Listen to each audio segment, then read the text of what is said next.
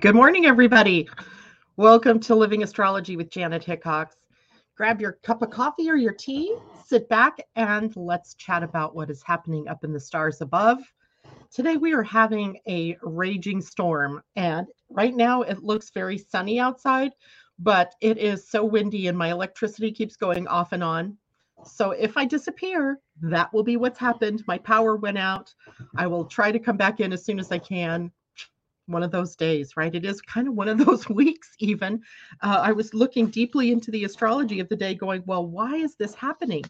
And I got to say, this isn't even like the most crazy of the days of the week. So perhaps those of you that live further east of the West Coast need to be really watchful of the weather as the week goes on.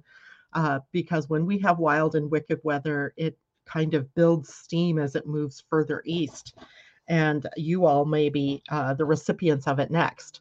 So let's see. We've got a lot of people out here this morning. You guys all beat me because I couldn't get my computer to behave, and uh, it was decided it didn't recognize my camera, it didn't recognize my mouse. It did, all because I did a restart over the weekend. Uh, good morning to Susie Gemini and J Lo and Awesome Tanya and Kajela and Tom. Hello to you. And uh, Debbie Tibbetts Tumiel, Lisa Kaplan, Monique Alexander, Erica. Great to see all of you this morning. Pam Zaruba, good to see you. So it's nice to have you all here. I hope you all had a wonderful weekend. Mine was pretty active. Uh, it was, as you know, Terry and my uh, 40th wedding anniversary, and our kids decided that they were going to surprise us so we were sort of kidnapped and taken away, and we had no idea where we were going. And my daughter was doing all of these weird things in the car, like taking us on, you know, back trails and things like so I couldn't figure it out. She knows me, I would have figured it out. And they took us to uh, a place in Bellingham, which is just about, I don't know, 25 miles north of me, where they have an escape room and uh, if you don't have escape rooms where you are it's uh, like a big puzzle. You have to figure out how to get yourself out of this room. And uh, mostly there are clues that are behind locks. And you have to figure out how to open the lock. You have to get the code for the lock because they're the kind that either have numbers or letters that unlock the, the locks. So there were eight of us, and between the eight of us, we managed. You get one hour to get yourself out of the escape room, and we did it in 42 minutes. It was pretty fun. That was fun. I was so unexpected, not something that I would have expected to do on a Sunday afternoon on my anniversary, but OMG, it was so much fun. And then we went out to dinner and uh, to Chuckanut Manor, which is a, just a beautiful restaurant that's been um, a place where my son worked, uh, his first job out of high school. And anyway, it was just, it was a magical day. And then they bought us tickets to go on a dinner cruise. Uh, so you all know this end of the week, I'm going to Idaho and we're going to be staying in northern, in the panhandle part of Idaho in a town called Wallace but uh, because it's got really good bike riding trails and so that's where we decided we wanted to stay. But lake coeur d'alene isn't that far away and we're going on a dinner cruise on lake coeur d'alene. So uh, that was a gift from our family for us. It was so so surprising and so much fun. It was just an amazing day so i had a great weekend. But as well on saturday uh, Saturday was a day where I spent a lot of time kind of uh, studying, if that's not necessarily the word I want to use, but I've really been trying to dive deep into uh, galactic astrology, which, if you guys have heard of star seeds astrology or galactic astrology, it's where we're looking at the uh, galaxies and the star systems and the fixed stars, even um, to see where our souls have arisen from. So, for example, you can look in uh, a Starseeds report, and eventually I'm going to offer this for people. So the report itself will be free, but you kind of have to, you almost have to have somebody that can read the chart for you. So it'll eventually become a reading as well. Um, where if you look at the placement of your planets, um, in reverse order. So instead of going from the sun outward to Pluto, you're going to go from Pluto inward to the sun. And it will help you determine what from what system your soul arose, which gives your soul some characteristics. Now, remember on Friday, we talked about uh, the soul's purpose, right? And we went through eight different purposes. Well, I also had a moment on Sunday, Saturday, not Sunday, where I realized there's a ninth one. There's a ninth one, and I know what it is. I just don't know how it fits into the same description. So I will be bringing that in. And that made so much sense to me because I felt the whole time something was missing. And now I know what was missing. And I'll be, and that was, um, I can tell you what was missing. It was divine inspiration. So we had communication and wisdom and truth and order and love and uh, pa- compassion, but uh, and two others. I just don't remember what they are at the moment. But the one that was missing that's been like screaming at me all uh, since I talked to you about it on on Friday is divine inspiration. So I just need to bring in what that means and how that describes the soul. And then, so if some of you who were listening to that broadcast uh, or have listened to it since didn't see yourself in one of those uh, eight that we talked about, or maybe you saw, uh, you know, some of yourself in one, there may be the possibility that you were part of this other um, uh, soul purpose. So, wow, it's just been sort of one of those times in my life where all of this new stuff is coming in. And I don't know how to put it all together yet in a coherent way to make it available to all of you. But trust me when I say I will get there. And um, Janet, how does this work with North Node in traditional astrology? Well, the North Node in this gives you an idea of where your destiny arose. Like what what is the soul trying to accomplish, right? And it is uh, for example, in my own uh, star chart, it was Regulus, Regulus, which is uh, in the heart of Leo. I have a 29 degree north node and a 29 degree south node. South node being in Aquarius, north node being in Leo. And here is um, a, di- a dilemma in trying to live out your heart's desire and to to be able to be self-expressive I and remember if you guys were here on Friday, my soul purpose uh, or path was five, which was divine communication. So divine communication, self-expression, trying to find my own path of that self-expression. And I think I do it naturally sometimes, but then my head gets involved and I get all screwed up in my head. Well, mostly because I'm a thinker as well. And so I'm always thinking about, well, how should I say what I'm going to say? How, how do I present this to people? All of that starts going on in my head. And the more that my head is involved, the further away I'm getting from my heart. So you guys have all seen my sheets in the morning, right? I usually have all of this writing on here. And uh, I've discovered over time that I rarely am going by exactly what I've written here. So there's a part of me, I think, with that North Node that has to just be able to go with the flow, whatever that might be in terms of what I'm going to express that day. Now, you all may have a North Node that is, we, would have to look at the holistic picture, right? The North Node is telling you the trajectory that your your soul is moving in. And it also gives us the description then of how that soul is going to play out in this lifetime, right? So not only do we have a star system that it is um, arising from, but we also have then the purpose that you have for it in this lifetime, as seen through the zodiac sign, but also through your human design, right? Your human design is also going to give you clues as to how it is you're meant to live out your north node. And then the south node is also showing you sort of the things that you naturally are inclined, the tools that you're naturally inclined to use, the way that you're naturally inclined to try to solve problems or to get ahead in this life. But because it's literally showing you the past, you have to be able to move from that south node inclination into the north node. So it does kind of show a trajectory, like a straight line to uh, where you're meant to be able to express yourself. So th- that's such a great, great question because um, everybody has, you know, a north node, everybody has a south node. And sometimes, and this I've seen already a couple of times, when you look at your um, star seeds report, the north and the south node aren't sitting anywhere. Like there's no major star system that it's sitting at.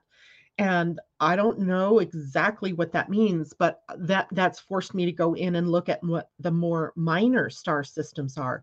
Maybe someone that has a chart like that is more self-determined in this life like maybe there wasn't such a set plan. And that kind of uh, because remember last weekend i sort of came across something that i i'm not sure i've totally introduced to you all but what type of life purpose do you have? And I got it into about four main types of life purposes. Well, one of those types of life purpose is a purpose of no purpose, right? Purpose, no purpose. So maybe someone who has a north node and a south node that's not particularly driven by a star system or not quite um, contained in a specific thing um, that maybe the type of life purpose you would have in that case is one where whatever it is that you're doing, whoever it is that you're with, is absolutely appropriate for your purpose in that moment. There's not a decided purpose, right? And it's so interesting that we're talking about this this morning because the moon today is in Taurus. In fact, when I pulled my chart this morning, the moon was conjunct the north node. so funny, right? So here I have these notes about what we're here to talk about today, but we end up talking about what's really pertinent, and that is the moon conjunct the north node. Remember, the moon brings us to our internal, right, our our inner self, our emotional self, but also is a timekeeper, a timekeeper. So the moon may be telling us at this point, this time for this particular conversation, right? This conversation.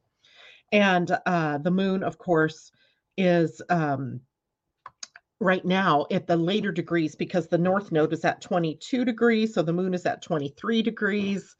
23 degrees is an important degree this week to pay attention to as Jupiter and Neptune are going to be in a conjunction at 23 degrees, but in Pisces. And so the 23rd degree in our charts are kind of lit up, right, all the way around.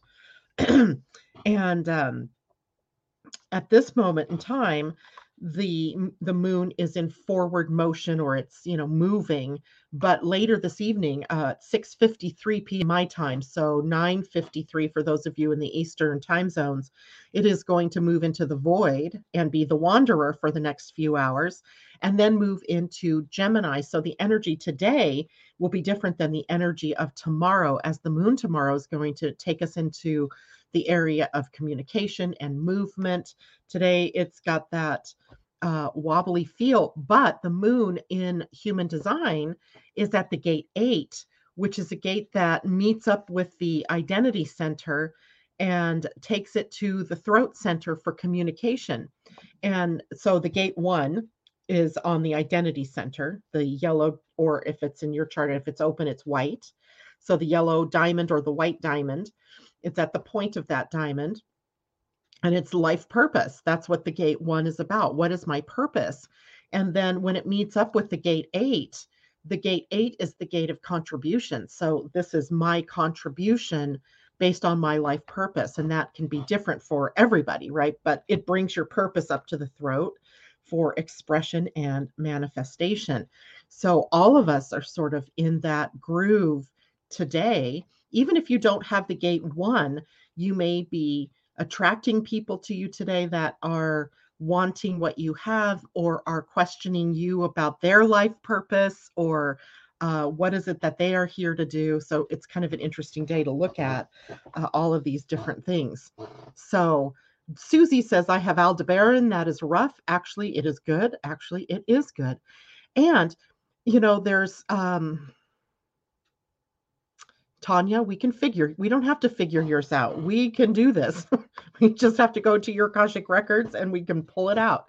That's exactly how I found mine. I just went to the Akashic records. I use a pendulum. So here's my my pendulum. snowflake obsidian up at the top and obsidian down at the bottom. And you can uh, dowse for it if you know how to do that. And uh, if, if you don't, then hit me up. I, I can help you do that because you do want to know eventually what that is. Like, what is my purpose and uh, what's the life path that I'm here so, um, and also Tanya, maybe yours is more of the divine inspiration one that I hadn't brought through on on Friday. So we'll see how that plays out. Um, but there was some place I was going with this when I decided to look back. Uh, oh, I know what I was going to say. Uh, actually, you earned that for your chart, past lives, maybe, maybe, maybe, maybe, maybe. Um, is it common to have the same sign for both south node and ascendant? Also, same sign for moon and north node. It's not that it's that common, Christine, but anytime when I look at somebody's chart and I see the south node in close proximity of a planet or an angle, so the ascendant, descendant, midheaven, or uh, nadir, then you have to you have to sort of explore what past life themes there might be for that person in their life. So, for example, when I see um, when I see the South Node conjunct a Capricorn ascendant, let's say, or uh, a Saturn uh, Saturn as a planet, I often think of past lives, likely with the military or in um, some forms of institutions. So maybe government, maybe um, education or a health system, some kind of of institution and if we if we're looking linearly at lifetimes and we go back further and further it's likely institutions like the monarchy or a part of the military um, and maybe you know the law the government that kind of thing so those are karmic signatures if you will that give us a clue as to the who the relationships might be or the people that show up in your life and the likelihood that you are finishing some sort of karma with them in this lifetime. Like, for example, let's say uh, you have the Saturn connection to the South Node or a Capricorn South Node, or it can be other uh, types of things, but there was a uh, a war type situation. You maybe were uh, killed in battle before you got to finish out your life path. Um, and perhaps the person that that was doing the the killing in the war was someone now you have karma with in this lifetime or reversing that and you were the one that killed someone and then that left unfulfilled karma. That is just an example right? I'm not saying that that's truth for you at all christine because i i don't know what yours actually looks like um, or any of you by that way. I see Erica has a south node in Capricorn with both moon and Mars in Capricorn. So, very likely that some kind of situation like that, unfulfilled karma, and the people that show up in your life are helping you fulfill that in some way. Now, karma is, I don't look at karma as um, punitive right? I, I just have never been able to get on board with that you caused someone's death. So in this lifetime, they caused your death kind of thing. I don't go there. I just feel like that there wasn't something completely fulfilled in the interaction or in the uh, life that in this lifetime you know it's all about balance right that's what karma is about so if you you know have a lifetime that was a lot of death and destruction then this lifetime is likely going to be one of life and construction, right? Because it, has got to come out in, in a balance. So um, the south node then often, you know, with planets around it, is going to point us to what were some of the likely interactions you had with some people. And depending on how all of that looks, because it can be connected by all kinds of different strands of of connection, like in the uh, aspects. So a trine, a sextile, a square, an opposition, a conjunction, that kind of thing. And when I see the moon conjunct the, the south node, often that is a karmic relationship somehow that went through the feminine line. So, sisters, mothers, best friends, uh, some kind of emotion not fulfilled or not finished that comes up in this lifetime. So maybe issues with the the feminine uh, with the women in in your lives. Now whether that's man or a woman's chart it can be equally. The moon represents the divine feminine. So we have you know maybe issues there that had happened. Now, today we have something unique, and sometimes this might happen in people's charts too, where the North Node and the Moon are very close indeed to where the last lunar eclipse was. Now, if I was looking at that in a chart of somebody's birth, that would pre- be the lunar eclipse is going to show us the the path of learning because a prenatal lunar eclipse is going to give us the the tone of the lessons in this case, if this were a person, it would be a 27 degree Taurus um, eclipse, prenatal eclipse. So this would be for somebody being born since uh, this last eclipse happened. And that gives us a clue that for sure these people or the, the, the, the archetype that the moon is playing and the north node is playing has to do with previous lifetimes. So, can we look at today's chart and see the placement of the moon north node and the prenatal lunar eclipse, which takes us back to a lunar eclipse that happened in December? Does that tell us in some way, November, excuse me, does that tell us something about what we might be experiencing as lessons collectively, even um, in the next few days before we get to the next eclipse, which also happens to be this month, right? April 30th is when we have the first or 29th, nope, 30th. This is when we have the first lunar e- or first eclipse of the year, and it's a solar eclipse. So, whatever's been closing down in our life over the last four months is getting ready to um, have a new beginning with that new moon solar eclipse at the end of this month, April 30th. So, I guess the bottom line is these are complex things that we're looking at. Now, we can also take a look then at the star system that those planets were in. So, again, we'll just use today's model of this of the moon conjunct the north node.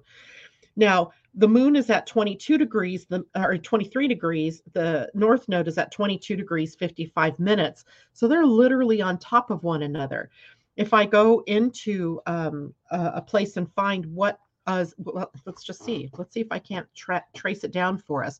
There's a wonderful site called um, Astrology King, astrologyking.com. And let me see if I can share my screen and show you what um, that looks like. Oops, I can't share my screen from there.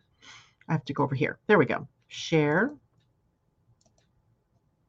So is that a Chrome tab? It is. So I was looking up um, fixed star Markab this morning. So somebody please let me know if you can see my screen. And I'm going to change my screen a bit. So I want to make sure that you guys are seeing my screen moving around. So uh, somebody hit me up by text or uh, chat and tell me if you can see my screen. And so when you go, I'm going to just hit the back button because I went there from a listing. You're not going to let me, are you?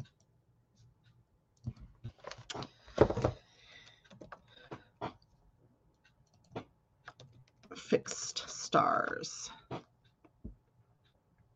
So he has up here at the top fixed stars, and I can click on that. Probably could have done it from the other screen too. And I can go down. If you scroll down, you have a fixed stars list. And we are at, I was talking about 22 and 23 degrees of Taurus. So if we look up here, I see there are two stars that are pretty close, 23 and 24. Let's just use this one, which I've never heard of this star, but it's called Zaurak. Zaurak. If you click on it, because they're all clickable, you can see where it is, and it happens to be in the um, uh, Eridanus constellation, and that is a serpent, apparently, right? And it is uh, the star Gamma Eridani, and it tells you about the star and it will also tell you what the star's uh, character is and then the more you know you, you start to figure out more about what is the constellation about it's called the river ah with the exception of Achernar, it's like Saturn. So this gives us some really interesting information about the star. So uh, about the fixed star. Now, this is, of course, you know, just giving you extra information. This isn't this isn't the, you know, final disposition of everything to do with who you are. Uh, but it just gives you some more information. It feeds you.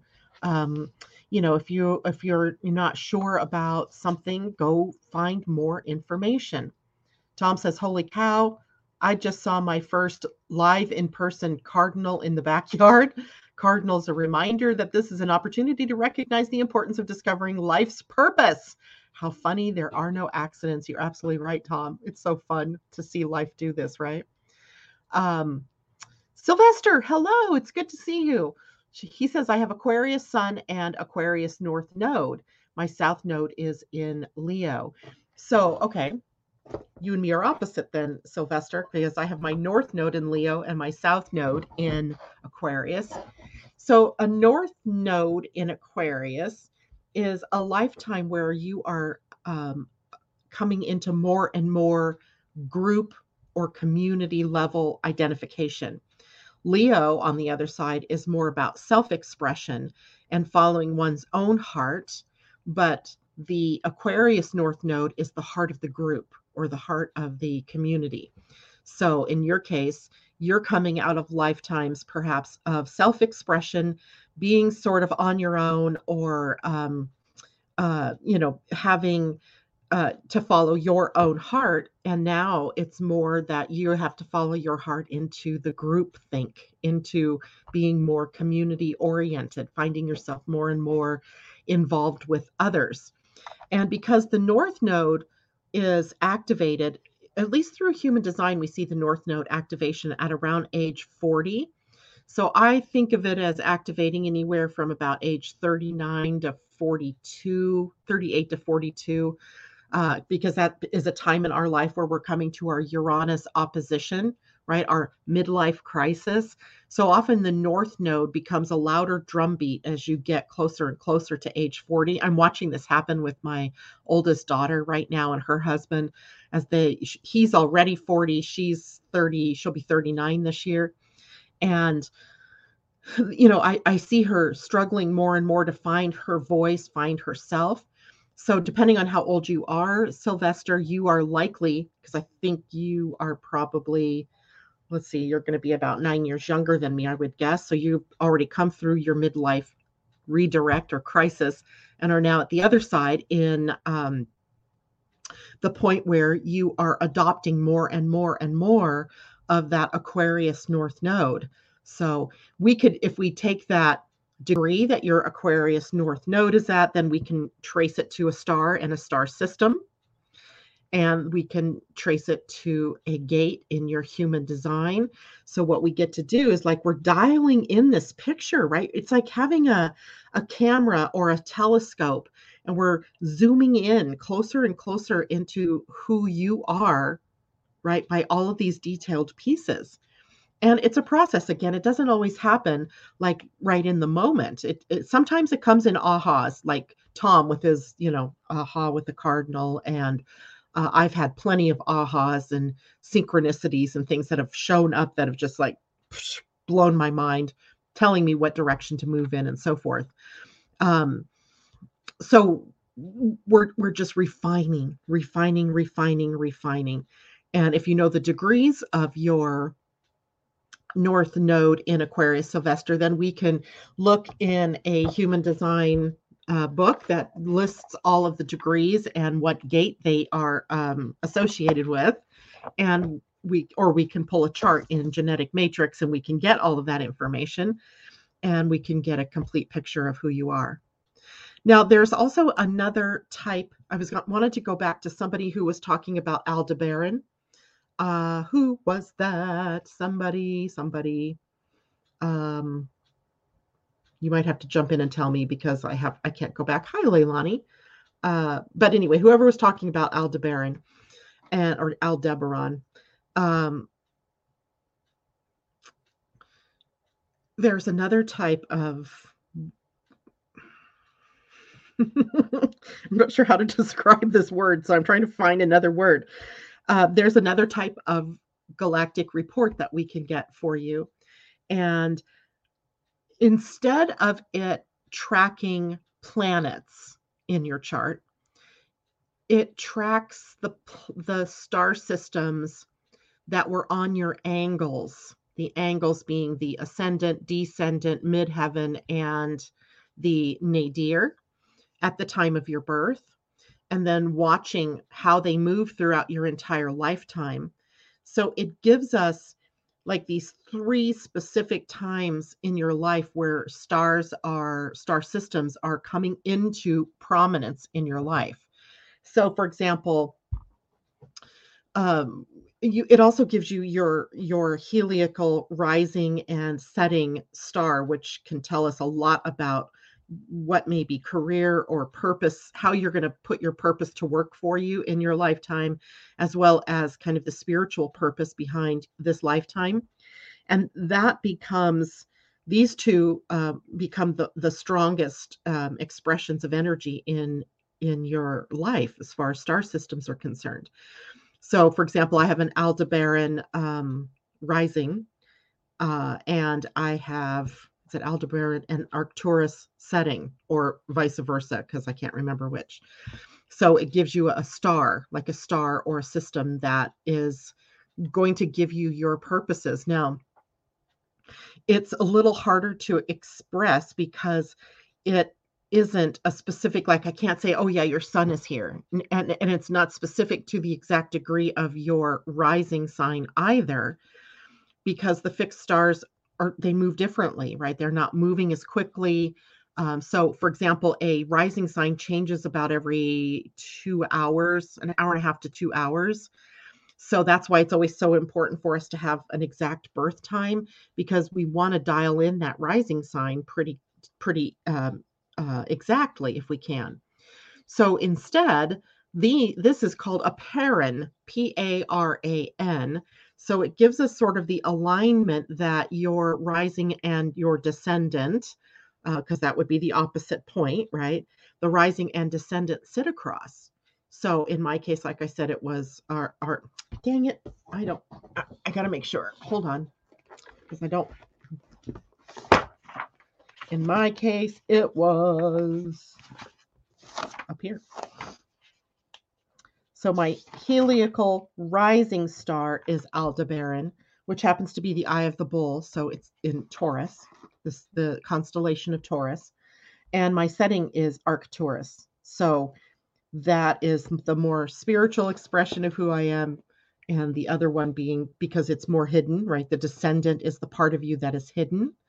And the other part of you is the more expressive you, which for me happens to be Aldebaran. So it is, there's just so much, right? Um, that one is a report that I actually have the software, and the software rights to. So I can provide that for you. And it's pretty in depth and pretty easy to understand without how you might not understand, like, well, what does she mean by paran? Um, but there is a little bit of an explanation. This is um, a system that uh, I have not yet put on my website, but will be putting on my website for people to be able to request their report. So lots of things coming, right? And I'm I'm feeling, I don't know if you guys are feeling kind of crunched too, but the first planet to go retrograde happens on uh, April 29th and that is uh, when Pluto turns retrograde. And we've been, you know, without a retrograde planet since what, January 18th? So it's been, you know, open, open, open to new action and things like that. So I'm feeling a little bit of a time crunch to get some of this stuff out because of that retrograde coming up. Not that that retrograde is going to stop me from doing, you know, new things, but like I want to take advantage of this time period that we have with all this new stuff.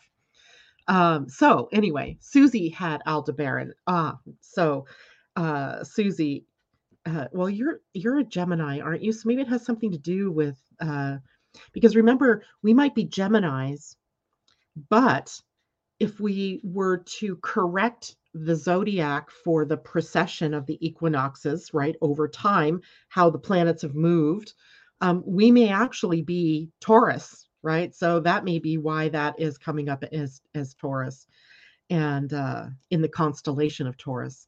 So constellations are different from zodiac signs now. They used to be the same, but now they're different because the uh, precession of the equinoxes, and that's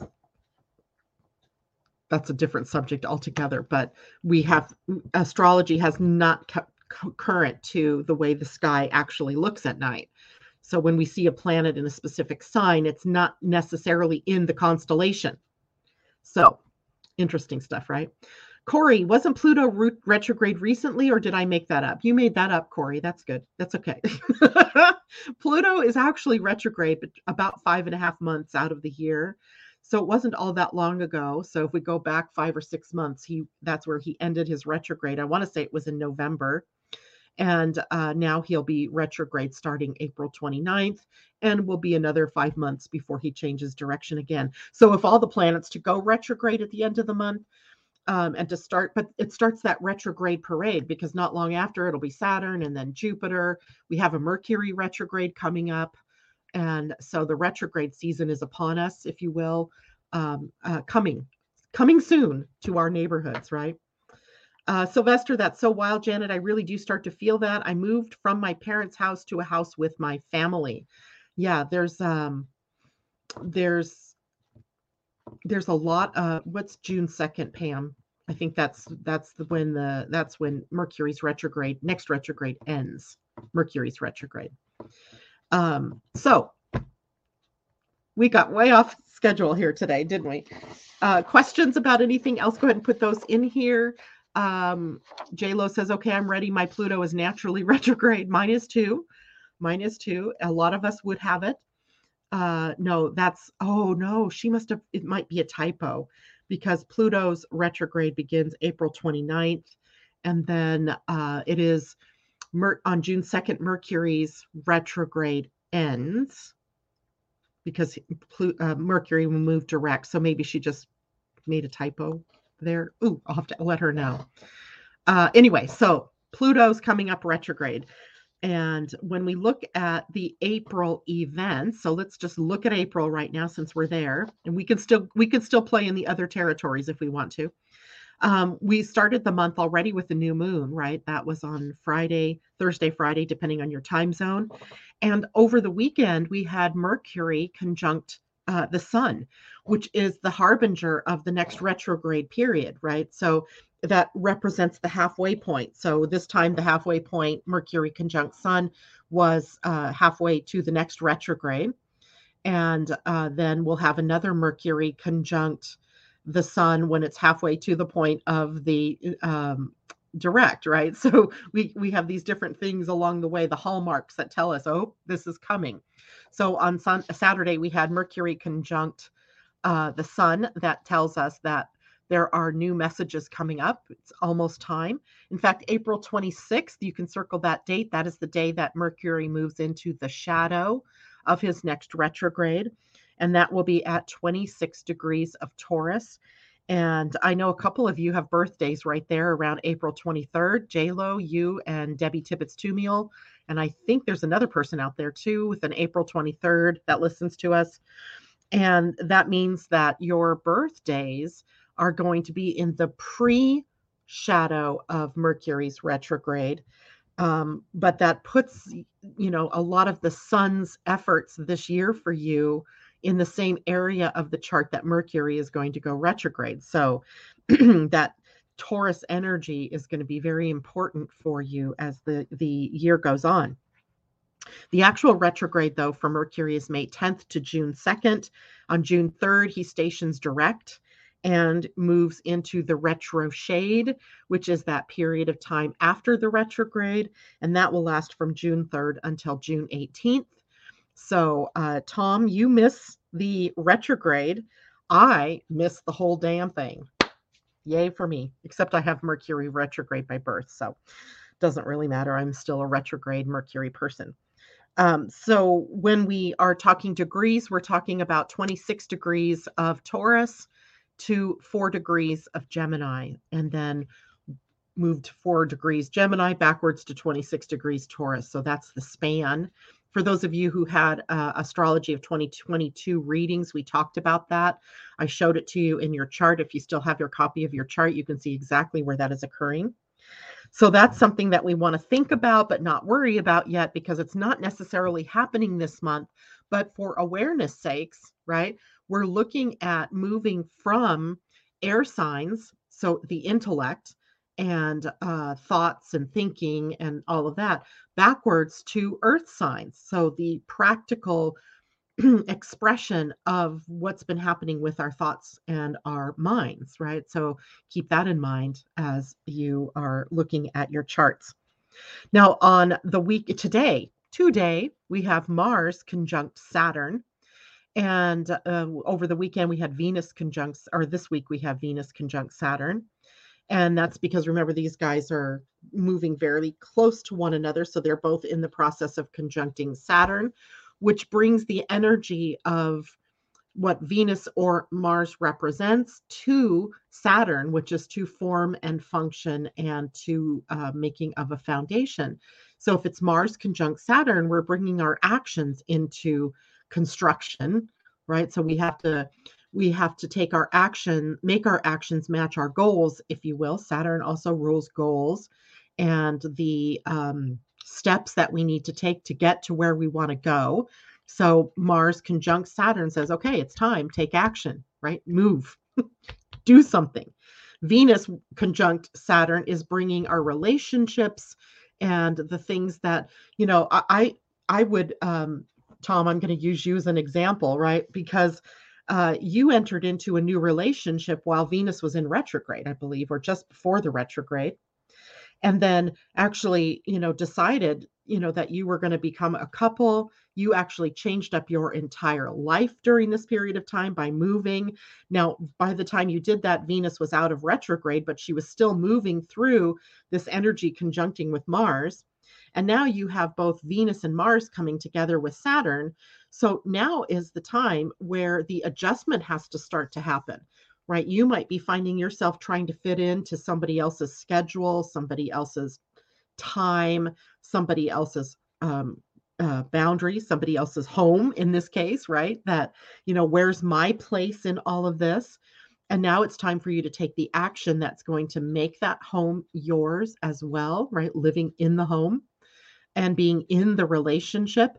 And Venus conjunct Saturn can start to bring up the weakest points in the relationship that um, or the strengths even that you want to build upon so i hope you don't mind me using you in that case but that can gives us a great thing about how we can look at these transits over the course of time and often it's always it's always in the in the retrospect right that we can really see it more clearly.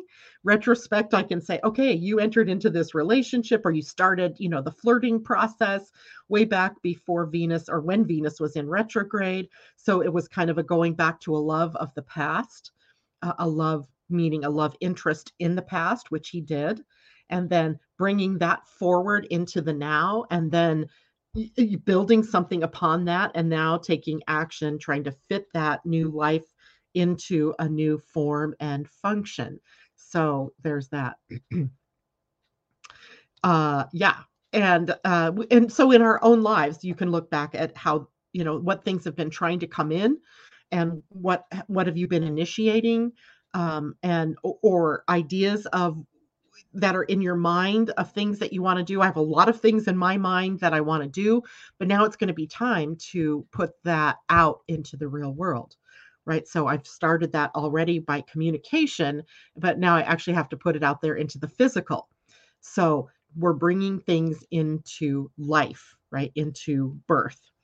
Um, now, as we move on into April, Venus is going to move into Pisces, by the way, and that's kind of the hallmark of the cutting of Mars and Venus's conjunction as she moves into a different sign, leaving Mars in uh, Aquarius still.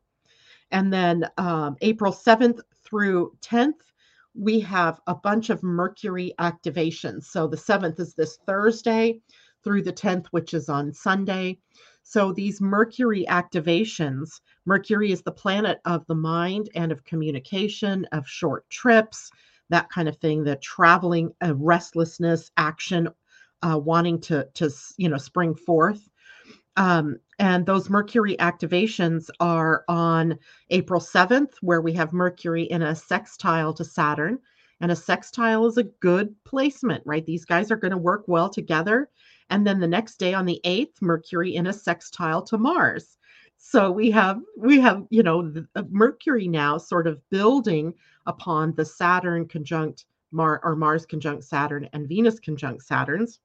And then on the 10th, Sunday, uh, Mercury comes into a square with Pluto, and that's a tension challenging sort of connection where the mind and transformation uh, energies aren't quite happening uh, or where we're challenged to to to change our minds right or to change the way that we think. So we're we're sort of moving through a dark period maybe just for a few hours literally as mercury you know is you know faster moving. And in that process we come to a place where we understand that we need to change our minds right to, to do something releasing old thought processes even releasing the words that we've been using to describe ourselves or to describe things in our lives changing that up so there's that then the best part of the whole month and why this month i think is so freaking awesome is that we have this beautiful Jupiter conjunct Neptune happening from about April 9th through 15th. So I'm bracketing it. The actual conjunction is on April 12th. So that'll be uh, a week from tomorrow. So that's the exact day. But you know how these transits go, they don't really happen in that kind of way. They start earlier, they come together, and then there's the waning aspect. So from about the 9th to the 15th. And even today, Jupiter's at 22 degrees, five minutes Neptune at 23 degrees 42 minutes. They're they're they're within a degree of one another. So you could even say that through the beginning of this whole entire month, this has been building, right? And this is where we're expanding on our spiritual awareness, our spiritual connection, where we're really seeing with much more compassion about how we're all together in this world. We are also seeing where the imagination and the creative energy that we're holding needs to be coming down the funnel into the expression of the physical realm and the the retrogrades are are going to help us with that mercury in specific and we've also been talking about this for a long time where, you know, it's time to bring into reality, to the physical earth, the planet, these spiritual concepts that we all know are a part of who we are. So, grounding that in so we get this longer period of time uh, for that to, to really come home. And uh, the reason I was looking up the fixed stars this morning in the first place is I thought, oh, I wonder if there's a fixed star there and there is, and it's one that I know nothing about. So I'm going to have to explore that a bit for you. The fixed star is called Markab, Markab. And I did, I have this book called Star and Planet Combinations by Bernadette Brady. And I did see that Markab was one of the, um, yeah, it's one of the, uh, it's one of the stars in the book, and it's in the constellation of Pegasus.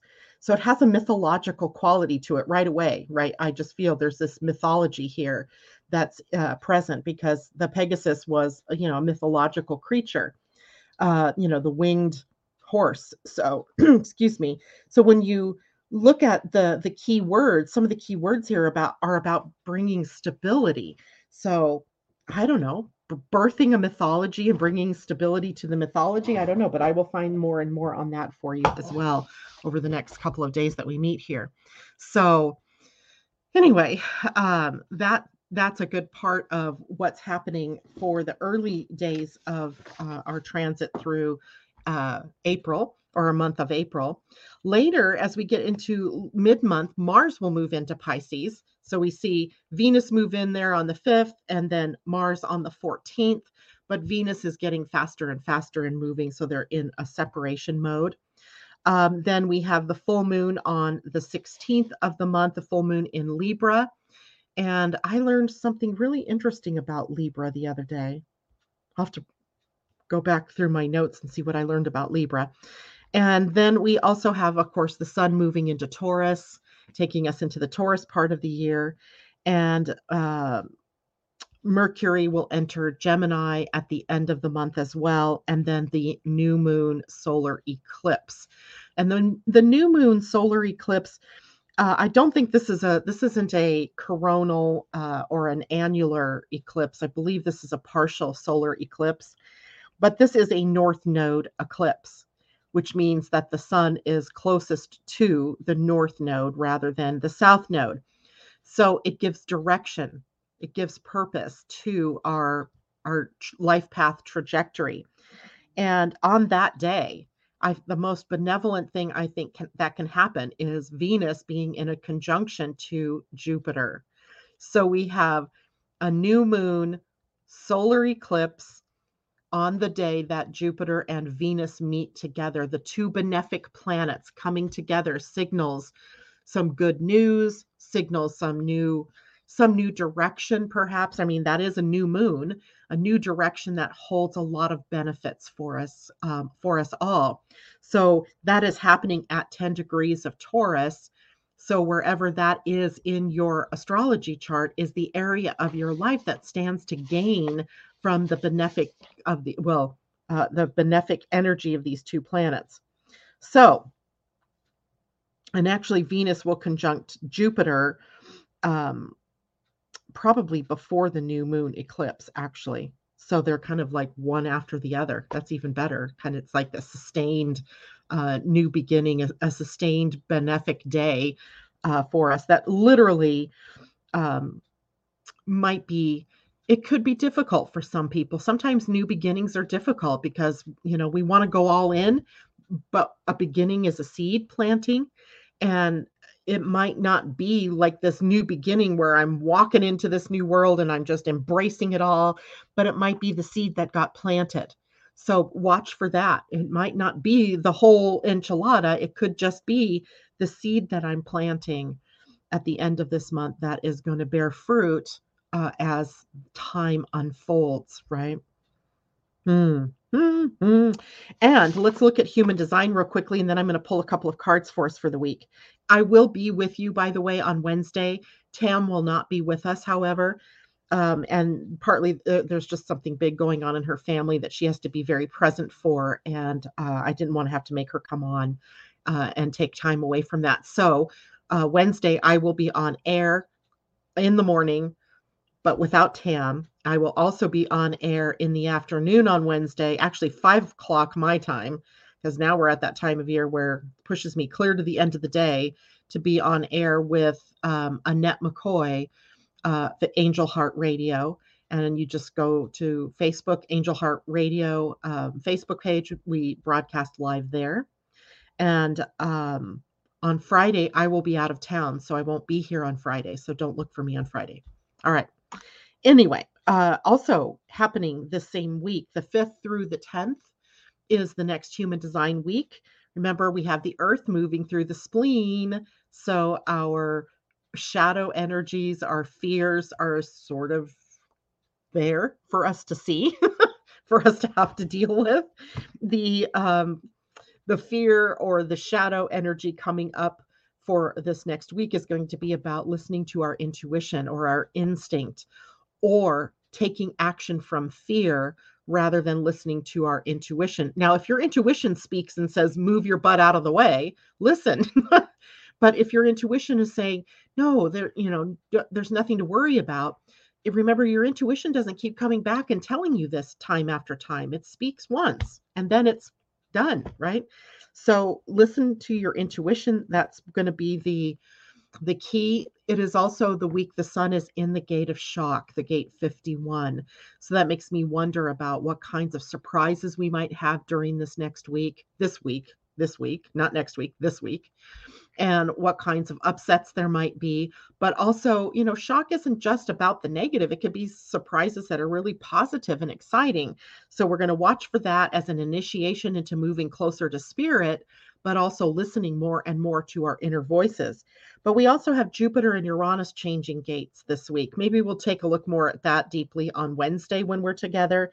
Jupiter moving into the gate 36 on the 7th, which is Thursday. And the gate 36 is a restless gate, it's on the emotional center. And it can be, you know, experiences that we have out of restlessness and boredom.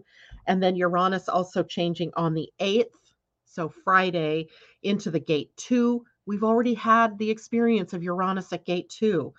And uh, it was the experience of allowing, allowing ourselves to be receiving, being in reception, being in the more feminine space of receptivity. So that's all coming up this week as well. So good. It's a great month. It's a really great month. But there's just a, a couple of little bumps along the way, as there always is. Um, all right. So let's see. I think this morning I want to draw. Hi, Kathleen Mallory. Good to see you. And uh, I, I think that's what I want to do. I'm going to draw us a. I kind of want to draw us a galactic heritage card. That's this deck. And a dragon. So I keep I always think that I want to draw an animal card, but it just doesn't want didn't want to come out of my mouth. But dragon did. So let's first get a galactic heritage card. This is the deck by Lyssa Royal Holt. Did I say that right?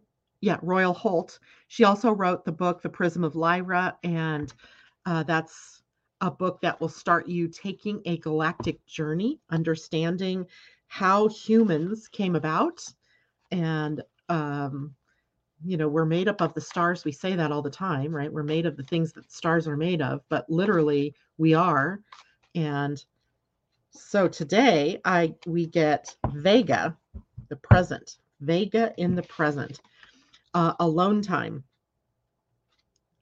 that's cool so here's the card vega 25 which is a seven Seven is a pretty spiritual number, right? Spiritual, it's um, very introspective, it's study studious. So we have a really good energy here.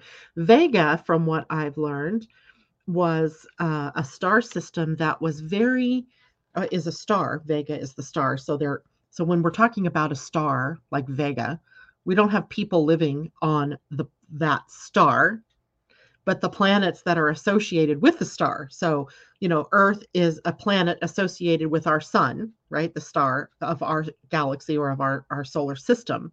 So, Vega would have been the star of the Vegan system.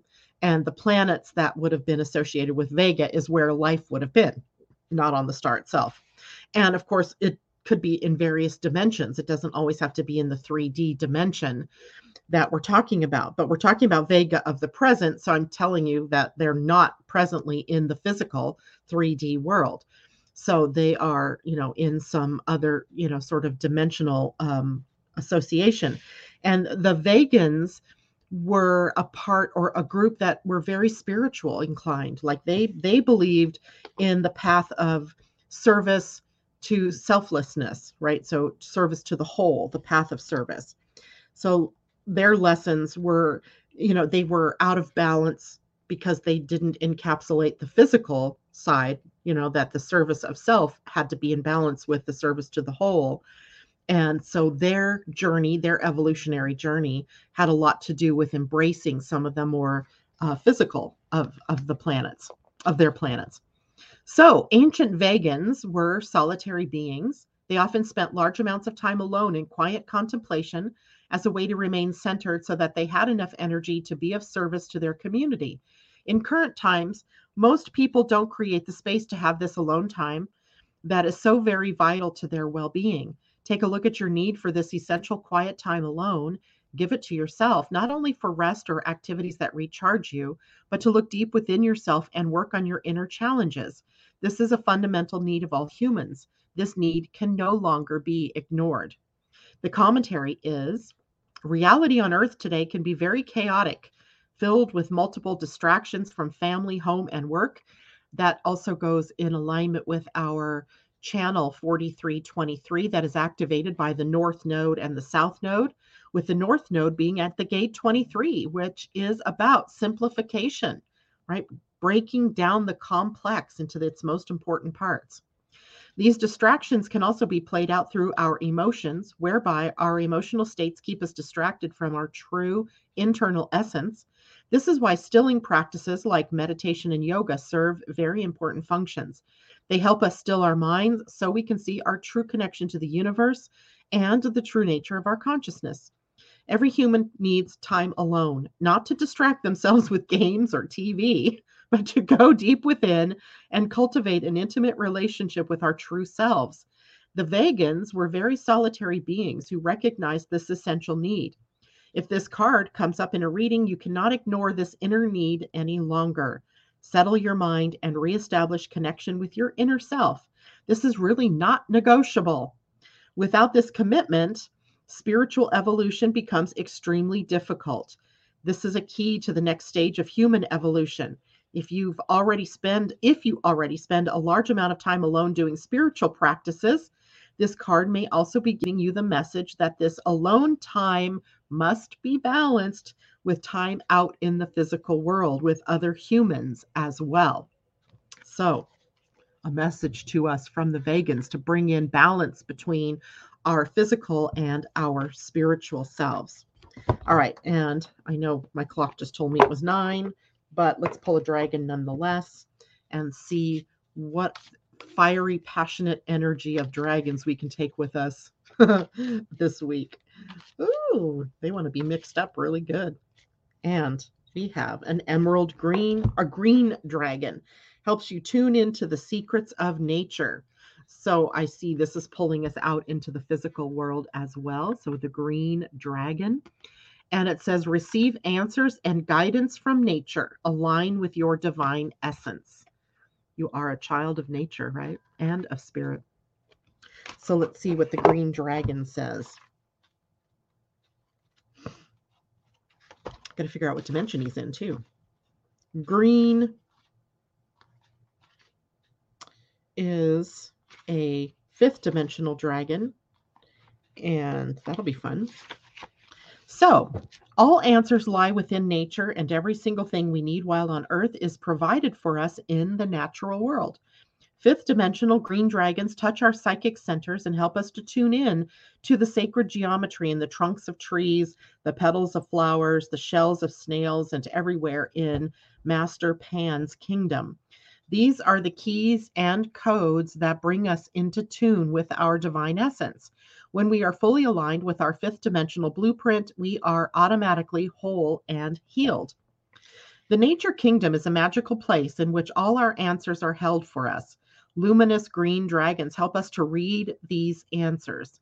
So if you can sit quietly in nature, call a green dragon and ask for guidance. The response may come to you consciously or unconsciously, so accept that something important has been activated within you, whether you are aware of it or not. You may feel the need to walk somewhere particular. If so, follow this impulse, for your green dragon will be guiding you.